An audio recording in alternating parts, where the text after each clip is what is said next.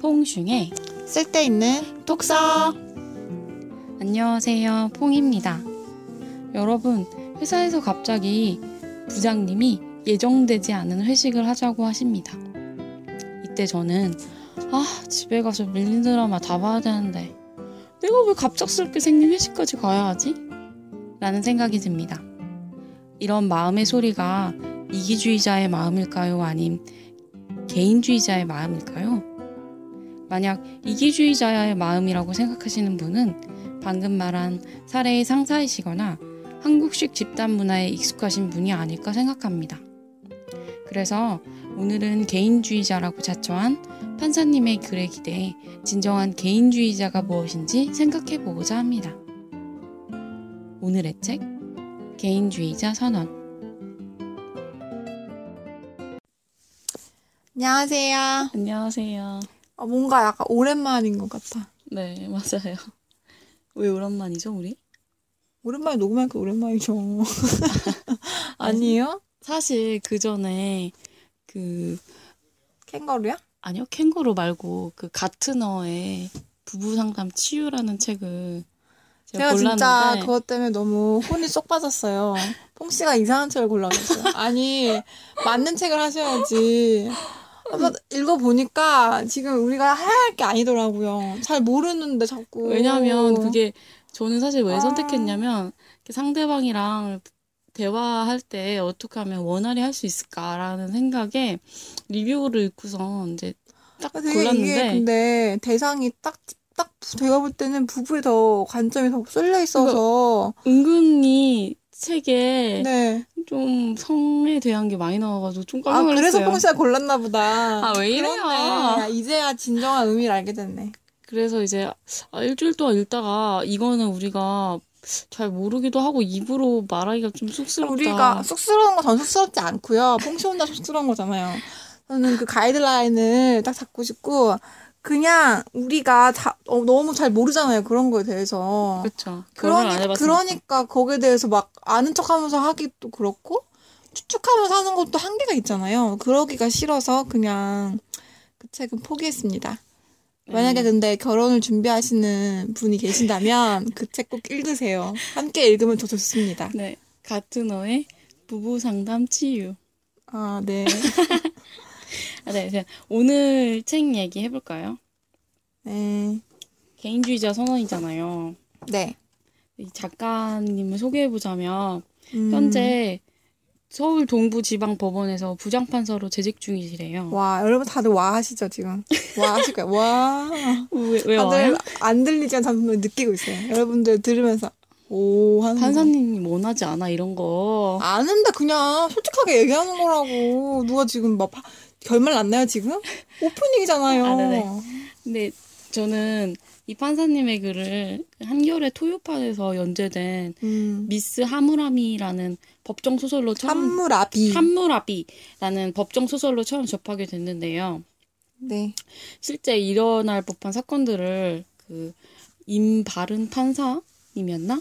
그 판사들의 시점으로 서술한 게 재밌더라고요. 제가 음. 아직까지 그 법정에서 이렇게 구- 법정 구경 간 적이 한 번도 없거든요. 네. 그래서 그 뒤로 문윤석 판사님 페이스북 팔로우하고 네. 중앙일보에도 좋아요 보시죠, 아주. 칼럼 쓰고 계시 글만 올리면 족족. 좋아요. 그래서 챙겨보고 있습니다. 네, 저는 이제 이 판사님을 퐁씨 때문에 알게 됐어요. 음. 근데 이렇게 소개하기보다 여기 띠지에 소개된 글을 읽는 게 좋을 것 같아요. 맞아요. 판사나르는 직감, 직함보다는 더 작가님을 더 잘 소개하는 것 같아가지고 근데 사실 이분은 근데 판사보다는 다른 전체적으로 더 좋아하시는 분이에요. 읽어볼게요. 소년 시절부터 좋아하는 책과 음악을 잔뜩 쌓아놓고 홀로 살아가고 싶다고 생각하던 개인주의자였다. 요령껏 사회생활을 잘 해나가는 편이지만 잔을 돌려가며 왁자지껄 먹고 마시는 회식자리를 힘들어하고 눈치와 거칠애를 중요시하는 한국의 집단주의적 문화가 한국 사람들을 불행하다고 불행하게 만든다고 믿는다. 판사 스스로가 개인주의자라고 하다니 뻔뻔스럽다고 여길 이들도 있을 것이다. 그러나 서구에서 발전시킨 민주주의 법질서를 공부하고 이를 적용하는 일을 오랫동안 해온 법관, 법관에겐 개인주의는 전혀 어색한 말이 아니다. 개인주의는 유아주의적인 이기주의나 사회를 거부하는 고립주의와는 다르기 때문이다. 땡땡땡 이렇게 써 있어요. 땡땡땡. 그러니까 이분은 개인주의자로서의 정체성이 되게 네. 자신을 이루는 큰 부분인 것 같아요. 그렇죠. 사실 판사라고 하는 그냥 그런 직업은 직업일 뿐이잖아요. 음. 자기를 정의할 때 직업이 첫 번째인 거는 좀 더 개인적으로는 그냥 좀 위험해 보인다고 할까? 음. 만약에 직업을 만약에 그게 항상 고정되어 있는 게 아니잖아요. 그냥 그 직업에 이르면은 정체성을 잃는 건가요? 그러니까 그게 항상 우선시 되면은 그 사람이 만약에 후에 그 직업을 잃게 됐을 때는 많이 허무하지 않을까 그런 생각 때문에 저는 다른 사람들이 다들 직업뿐만 아니고 다른 그런 기둥들 있잖아요. 음. 내 나를 지탱하는 기둥들을 많이 만들었으면 좋겠다 그런 생각이에요. 저는 판사님 이거 보면서 되게 건강하신 분 생각했어요. 마음적으로. 재밌 저는 약간 네, 판사님이신데 에세이나 소설도 잘 쓰니까 네. 정말 부럽더라고요. 그런 건 진짜 상상력이 있어야지 하는 일이잖아요. 그러니까 보통 판사들이 하는 일을 보면 되게 지루하고 같은 일. 반복하는 그 거잖아요. 많은 법 그 그 뭐지 그 글 같은 판례요? 거 판례도 달고 맨날. 그쵸. 계속 서면 보면서 판결문 작성하셔야 되고 일도 산더미고. 나중에 연재된 글 찾아서 읽어보세요. 재밌어요. 그때 보여주셨잖아요. 하나 신문. 보다가. 재밌던데요. 그리고 최근에 한국 사회에서 법조인 비리 문제 때문에 시끄러웠잖아요. 음. 그래서 저는 법을 다루는 사람이라고 하면 뭔가 음. 기득권이랑 밀접하게 관계해가지고 마음만 먹으면은 떼돈 벌거나 아니면 출세할 수 있는 길을 걸을 수 있는 사람들? 그쵸. 그런 의미가. 우리나라에서는. 그래서 네. 저는 이렇게 소소하게 행복을 네. 추구하시는 문 판사님이 약간 귀하게 느껴졌어요. 저는 정말 소수일 거라 생각해요. 아, 제 생각이 그렇다고요. 아, 또 중앙일보에 최근에 어떤 그 네. 판사님 제가 읽어드렸잖아요. 아니, 그러니까 누가 한 명뿐이라고 했습니까? 소수라고요. 그러니까 분명 사회를 위해 중요한 직책을 담당한 사람이지만 뭐 조용하게 맡은 바 성실하게 묵묵히 하시는 분들은 매스컴에 안 나와서 그런가? 음, 그렇죠. 보통 이제 매스컴에 잘 나오진 않죠. 모든 뭐 착하게 잘 사시는 분들이 조용히 살고 싶어 하시잖아요. 음. 법에 대한 그런 느낌? 이런 거 어때요? 사실 저는 대학 시절에 좀 법 수업을 좀 들은 편이어가지고 어. 좀 법에 대해서 그렇게 막 낯설거나 그러진 않아요. 음. 게다가 사실 저는 법을 배우면서 느낀 거는 아 정말 법이라는 거는 굳이 내가 법 쪽으로 들어가는 사람이 아니어도 배울만 하다 생각했어요. 왜냐면 너무 생활과 밀접하거든요. 분쟁이 음. 생기면 무조건 법적인 게 항상 들어가기 때문에 저는 뭐 항상 이해관계가 중요하신 분들은 법을 잘 알아야 생각해요. 음. 그뭐 돈 같은 것도 다 법적으로 결정되는 경우가 많아요. 그니까. 토지 이런 거. 아, 토지? 재산세? 상속세? 그렇죠. 그리고 뭐 거? 나무가 중간에 있다가 옆으로 쓰러졌다. 자연 그런 태풍 때문에 음. 그때 그걸 누가 치워야 할까라는 거에도 법을 정해줘요. 그 가운데 경계선에 내 땅과 내 땅이 아닌 게 있을 때 굉장히 중요한 일이거든요. 돈이 들어가기 때문에. 맞아요. 저는 예전에 법이 중요하니까 기본만 다져야지 하는 생각으로 헌법 수업을 수강한 적이 음. 있거든요. 아, 그러니까 인터넷으로 찾아보니까 헌법은 법조항 자체도 많지 않아서 아 뭐 가볍게 들을 수 있겠구나 하면서 100몇쪽 걸려 아마? 기억은 지금 잘 안 나는데. 생각했는데 세상에 그거 수업 들어간 첫날에 네. 책을 보니까 네. 웬만한 전공서적 두세 권을 합격을 합쳐놓은 이렇게 두께인 거예요. 왜냐면 이제 법이라는 게 제가 약간 개인적으로 볼 때는 그냥 좀 썰을 많이 푸는 것 같아요. 어, 무슨 설, 무슨 설 이런 게 많고요. 이게 역사가 있다 보니까 또 역사처럼 쭉 흐름을 알아야 되거든요. 음. 그게 약간 좀그 양부터가 약간 의학하게 할 수도 있어요. 저는 법 다루는 사람이라고 하면은 막연한 거리감이 있어요. 음, 그러니까 그럴수록 평소한테 불리해지는 거예요. 뭐야? 겁하고 가까워질수록 사람이 명석해지고 뭔가 하- 처리할 때도 아주 말끔하게 처리할 수가 있어요. 그러니까 누구한테 한마디 할 때 있잖아요. 음. 그때 땡땡 땡땡 법 땡땡 조회 이런 게 있어요. 하면은 그 사람 아무 말도 못해요 상대방은. 너무 공격적이네. 공격적인 게 아니고 쓸모가 있다는 소리죠. 그래서 알아두면 좋다. 그리고 저 주변에 사신앙인 친척분들이 꽤 있거든요. 사시당이? 음, 낭인. 어, 그게 뭐죠? 그러니까 사실 너무 사실을 계속 반복해서 쳐가지고 음, 세상과 벽을 쌓아가지고 약간 그런 신분들 보면 약간 안타깝지 않아요? 그래서 뭔가 법조인이 되는 거는 바늘구멍 통과하는 것, 것 같은 느낌? 음, 그렇죠. 작가님은 작가님이 다시 돌아오면은 작가님은 자유로운 영혼을 가지고 있는 사람 같아요. 음. 유명해져서 많은 사람들이 알아보는 거 싫어하신대요. 음, 그렇죠. 굳이 사실 글 때문에 유명해진 거지 일부러 막 유명해지고 싶어서 유명한 게 아니잖아요. 아 근데 요즘 세상이 약간 나 좀 봐달라는 세상이잖아요. 나 잘났다. 아니 모든 사람이 그렇게 PR해야 합니까? 그, 그 이렇게 능력 있고 재밌으신 분인데 아, 몸을 이렇게 조용조용히 다니신다는 게좀아 신기해요. 펑씨는 유명해지면 아주 PR 쩔게 하시겠네. 아 왜 이래요, 진짜.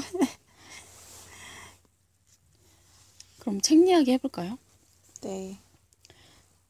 먼저 책을 읽으면서 들었던 생각은 음, 판사님은 어떤 일에 대해 생각할 때 게으르게 사고하, 사고하지 않는다고 느꼈어요. 음, 그러니까 끊임없이 왜 그러지?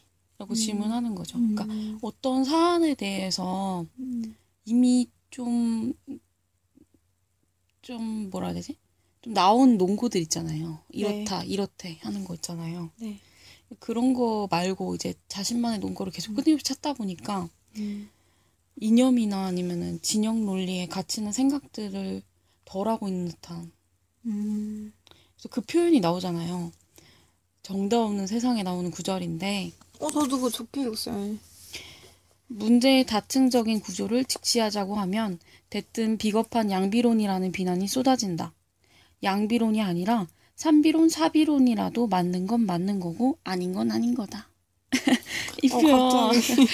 음, 네. 이렇게 특정 사건이 터졌을 때 사람들이 우르르 댓글 다는 모습을 보면서 네. 도대체 이 사람들은 뭘 얘기하고 싶은 걸까 궁금한 음. 적이 많았거든요. 네. 그러니까 자기가 속한다고 생각하는 집단에 대한 어떤 믿음, 막연한 믿음에 음, 대한 근거한 댓글들이 많았지 어떤 그 사안 자체에 대해서 깊게 생각하는 댓글을 본 적이 거의 없는 것 같아요. 저는.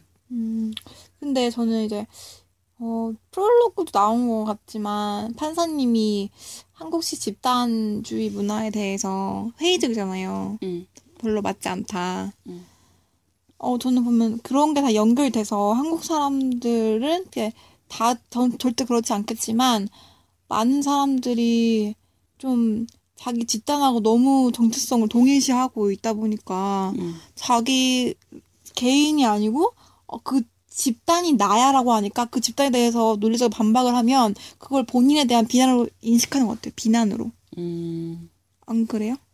그래서 좀 가역하게 아무 논리 그렇게 혼자 곰곰이 생각해 보면서 아 이렇게 해서 이렇게 된 거구나라고 하지 않고 어 원래 있, 있던 그런 논리 있잖아요. 내 집단을 깔아 깠을 때 뭐 막 생각하게 되는 기분 나쁨? 음. 부터 나오는 거죠. 네가 뭐가 잘났는데 이러면서 그런 거 있- 많지 않아요? 맞아요. 네가 뭔데 넌 잘났냐? 막 이런 느낌? 음. 판사님은 네. 어렸을 때부터 책을 되게 많이 읽으신 것 같아요. 역시 책을 많이 읽어야 돼. 아 근데 역시. 어렸을 때 많이 읽어야 역시. 되는 것 같아. 아, 아, 그러니까 너무 아, 이런 진리를 근데 아, 정말 미리부터 깨달았다면 많은 사람들이 뭔가 인생에서 구원받을 수 있을 텐데 아닌가? 저는 여기 아. 책에 그 네. 속독법 학원에서 아, 아 그거. 귀여운 사기를 친 에피소드가 나오거든요. 네. 판사님은 이미 책을 너무 많이 읽어가지고 그 속독법 학원에서 이제 준 책 들을 이미 다 읽어가지고 그쵸. 눈을 눈알을 이렇게 빠르게 굴리면서 이게 책장을 넘기지만 사실 판사님이 이미 한번본 거예요. 그렇죠. 그래서- 이미 이해하고 있는 내용. 책을 자연스럽게 빨리 읽게 되는데 네. 근데 그 속도포 원장님은 이 문유석님이 이- 이게 진짜 속도포 학원을 다녀가지고 빨리 읽게 되는 줄 알고 음. 되게 모르는 어려운 어른 소설책까지 갖다 주잖아요. 네. 근데 이미 고전들을 많이 읽고 있어가지고 대략적인 스토리가 비슷한 거야. 대단하다. 어, 그 속도법 원장님까지 아. 속이는 네. 독서량을 도대체 어느 정도일까 약간 뭐 막연하게 상상했어요. 난 정철 씨가 이렇게 쓴 그런 시조 같은 거 보면 음. 어? 막 이러면서 못 읽겠던데 이분들은 참. 아니면 머리도 좋으신 분이니까 네. 한번 읽으면 다 기억다고 그러셨나? 어, 그, 그런 말도 나왔어요? 아니 그게 내 생각이야. 아, 그냥 궁금했어. 아, 그, 그런 것도 있겠고 본인이 좋아하니까 즐기니까 더 잘 기억한 거 아닐까? 아, 그리고 제가 읽었던 책에 대한 감상평들이 이렇게 나오는 것도 되게 재밌었는데요. 음, 오찬호 선생님의 글 우리는 차별에 찬성합니다라는 글에 대한 생각을 보면 네. 그이 판사님의 주장은 음, 20대 특정 세대론에 집중하기보다는 어떤 변해버린 시대에 집중하자고 말하잖아요. 네. 그러니까 지금의 젊은이들이 또 세상을 바꾸려고 하지 않고 그 불합리한 이런 구조에 대해서 막 저항하지 않고 음, 나름대로 이렇게 만족하면서 작은 행복에 집중하려는 태도는 어떻게 보면은 이제 저성장 시대에 적응하려는 자연, 자연스러운 현상일 수 있다고. 음, 그러면서도 음. 이런 서로가 서로를 끊임없이 차별하라고 하는 연결고리를 끊어내기 위해서는 네. 나보다 처지가 안 좋은 사람들의 사람이 있다는 거를 알고 있고 네. 그 사람을 이해하려고 하는 어떤 감수성이 필요하다는 거. 근데 그 감수성이라는 게요. 그냥 내가 마음 먹는다고 생기지가 잘 않잖아요. 그래서 서로 네. 여기 나오잖아요. 서로 일깨워줘야 된다고. 그러니까 일깨우는 것도 한두 번이죠. 저는 자기 안의 혁명을 이루지 않으면 어렵다고 생각해요. 감수성이라는 게.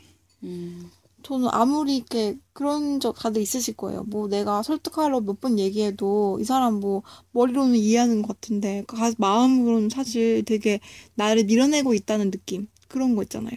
음, 어, 아, 그래. 솔직히 세상 살면서 가난한 사람 많고, 나보다 안 좋은 사람 많은 거 모르는 사람 있나요?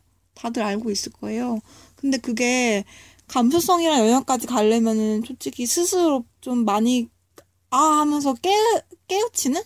유레카 하는 그런 게 필요하다 생각해, 저는. 음, 저 근데 그게 이제, 그거는 진짜 책만 읽고 그런 걸로는 좀, 좀 부족하다고 생각해요. 음.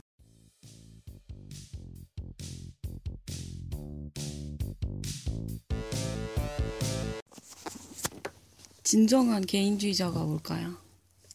어, 왜냐면 현재 20대들도 네. 집단보다는 개인주의, 개인 중심으로 활동하잖아요. 그렇죠. 혼자가 편하다. 그러니까 왜냐면 취직이다 시험 준비하다가 음, 자연스럽게 혼자 혼, 혼밥하고 혼술하고 혼자 음. 자고 뭐 음. 가끔 외로우면 커뮤니티나 SNS 하고 네. 어, 왜 우선 아니. 아니 아니 아, 빨리 하세요. 이런 우리들을 책에 서술된 뭔가 개인주의자라고 이야기하기에는 네. 어려울 것 같아요. 아, 왜 어떤 근거로 말씀하세요? 뭔가 연대하는 정신은 부족해서 그런 것 같아요. 음, 그쵸? 왜냐면 네. 개인의 자리, 음, 개인의 밥그릇을 위해서 이제 열심히 뭔가 내 일에 몰두하다 보면은 음, 타인을 발견하기가 어렵거나 음, 아니면은 내가 할 수 있는 문제 해결할 수 있는 그 문제의 범위가 굉장히 음, 한정적이잖아요. 네. 그러니까 사회적으로 바꿔야 될 문제들에 대해 생각하거나 그런 음, 서로 뭉치는 힘이 부족해서 좀 음. 개인주의자라고 이야기하기에는 아직은 부족한 그렇죠. 측면이 근데 이제 그, 생각했어요. 그거를 탓을, 개인을 탓을 하기보다는 뭔가 안타까운 게 이제 사회적으로 여유가 없다 보니까 개인들이 아, 정말 너무 힘드니까 정말 최소한 이것만 챙기자라는 마음에 그렇게 하는 거잖아요. 음. 그런 게 첫, 첫 번째로 좀 마음이 속상했고, 두 번째로는 좀, 어, 사실 사회, 이 판단이 꿈꾸는 합리적 개인주의자들의 사회라는 게 개인이 모여서 집합이 된 그런 사회이잖아요. 음. 그런 거면은 어쨌든 개인도 사회에 속해 있다는 거를 스스로 인지를 해야 한다는 거예요. 그리고 그래서 저는 보면 네. 중간에 보면 네, 그 이분이 되게 인간의 비합리적인 모습까지 네, 냉 냉정하게 이렇게 직시하라고 하잖아요. 그렇죠. 그러니까 뭐 뭉치면 실망하는 모습들이 있잖아요. 사람들이 뭉치면은 아, 불협화음 나죠. 그런 것도 있고 되게 뭐 말도 안 되는 주장으로 이렇게 음. 쏠리거나 음, 그러니까 그런 인간들의 모습까지 네, 이제 딱 알고 있어야 네. 합리적인 아, 기대가 없어야 실망도 없다. 아니 그래야 진짜 이제 음, 개인주의자라고 이야기할 수 없나 이렇게 판사님이 써놓고 음. 있는데 그렇죠. 그 저는 어떤 사회적인 문제가 공론화됐을 때 각 개인들이 거기에 대해서 자기의 생각을 그냥 좀 다들 얘기했으면 좋겠어요.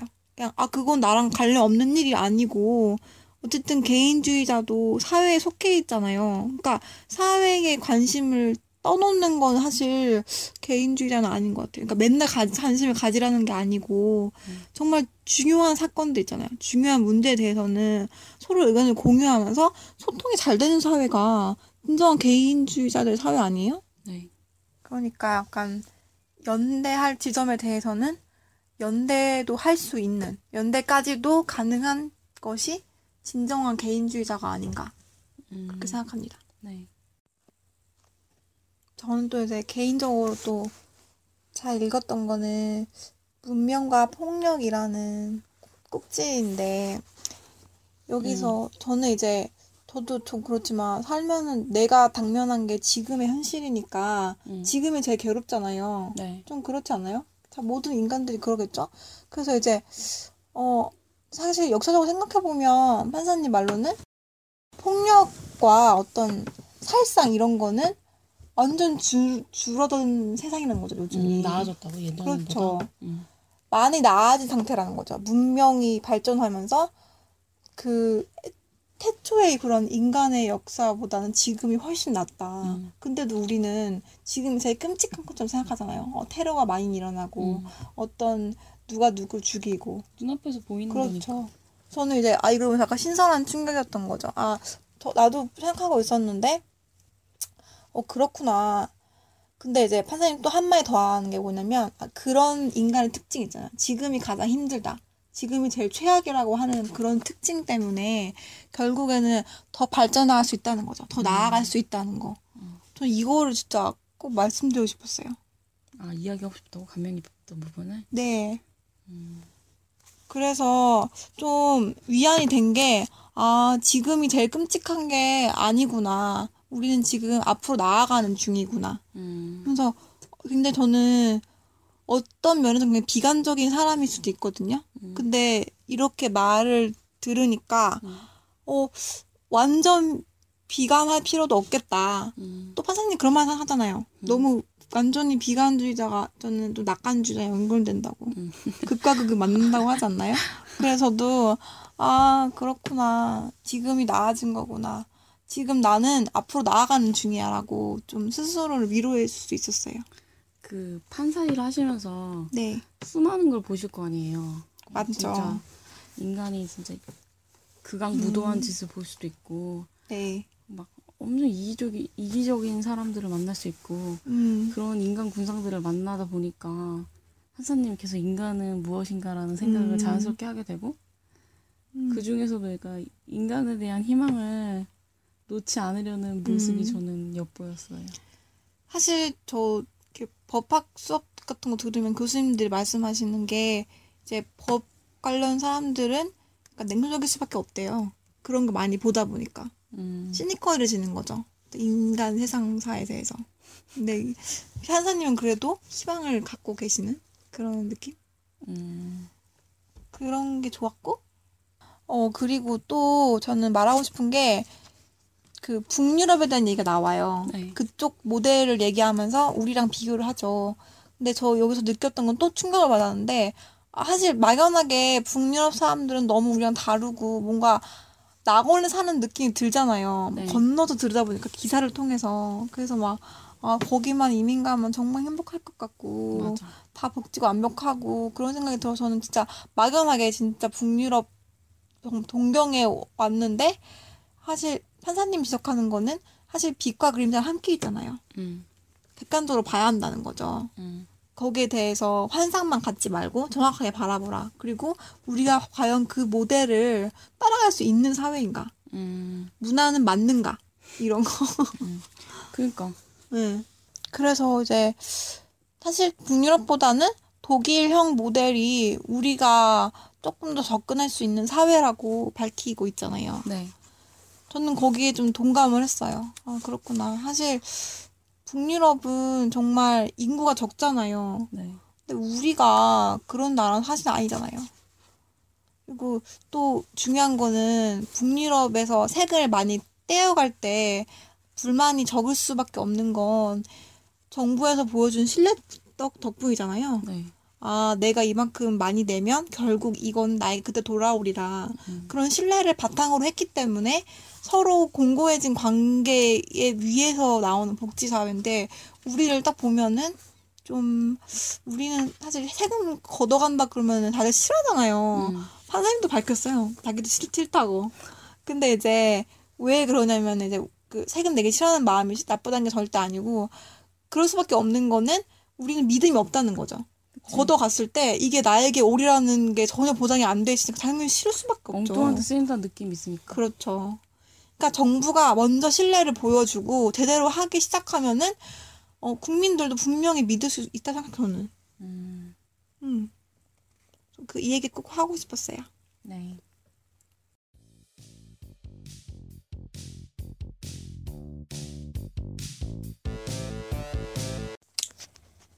어, 마무리해볼까요? 네, 저는 시작하시죠.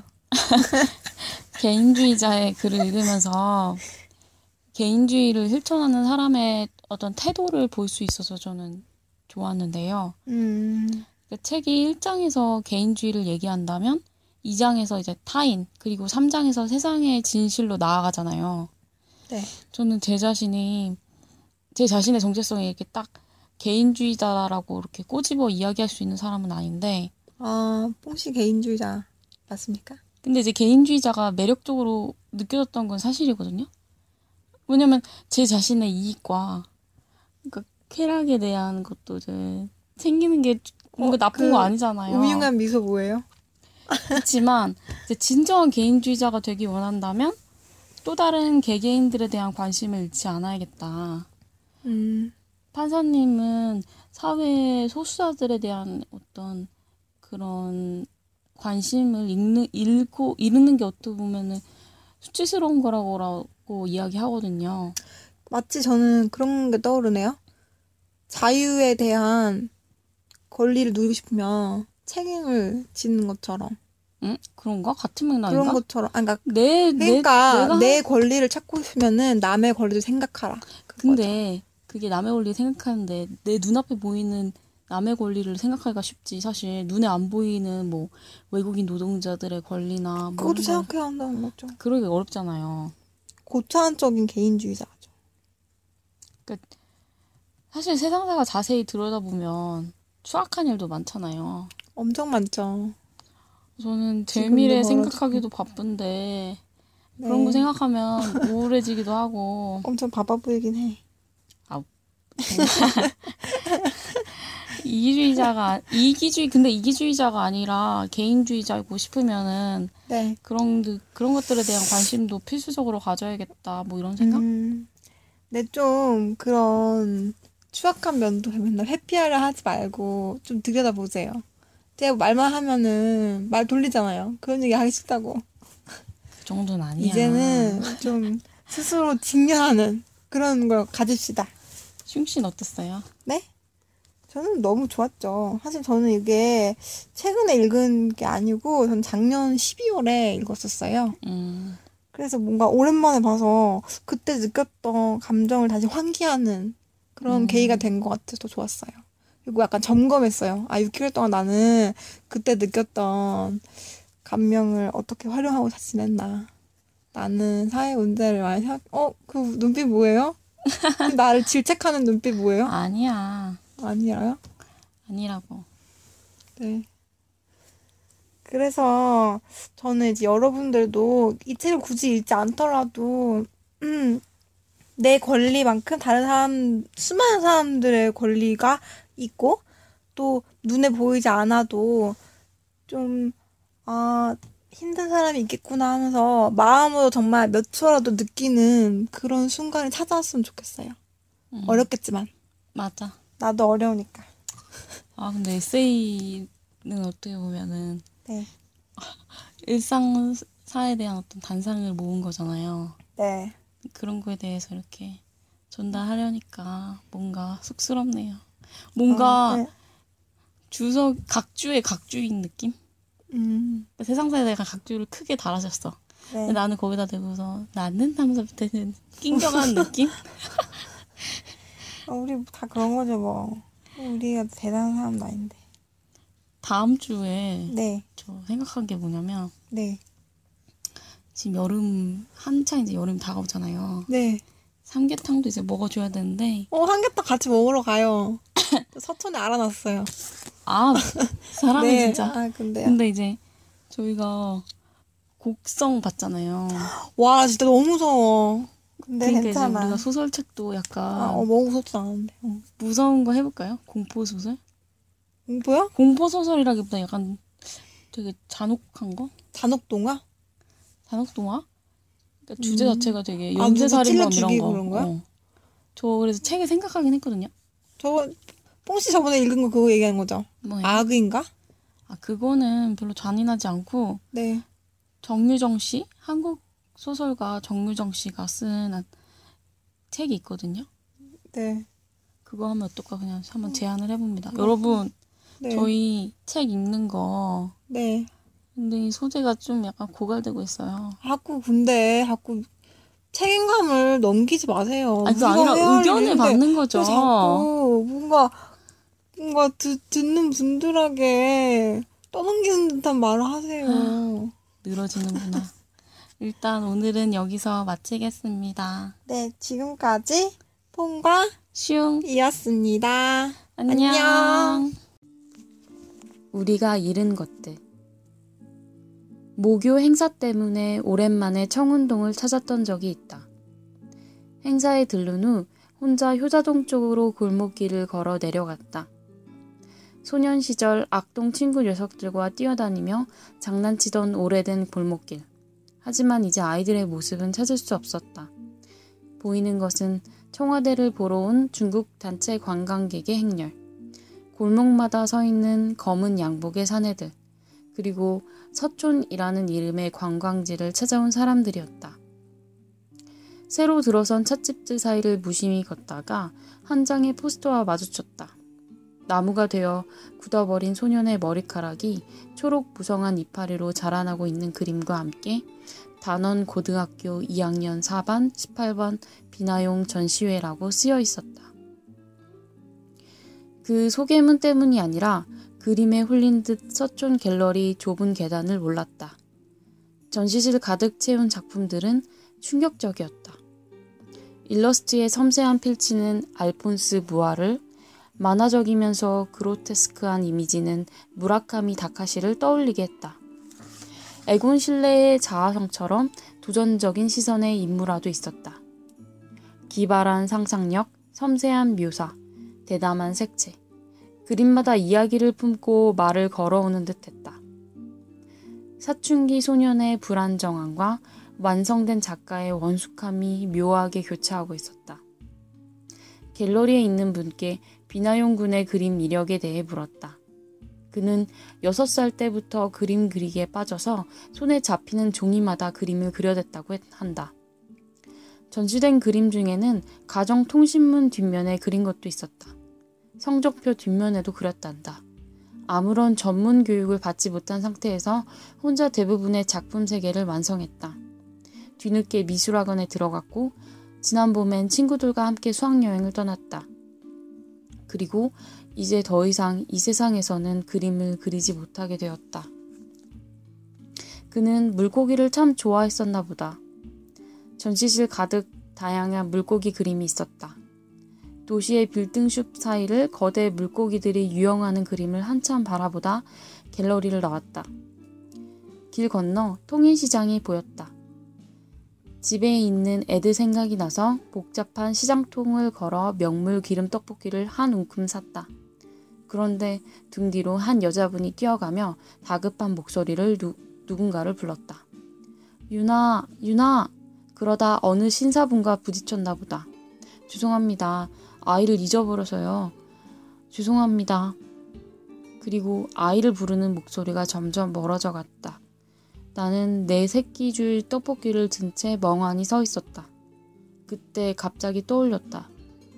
이 범상한 무심함 때문에 우리가 잃은 것들을 말이다.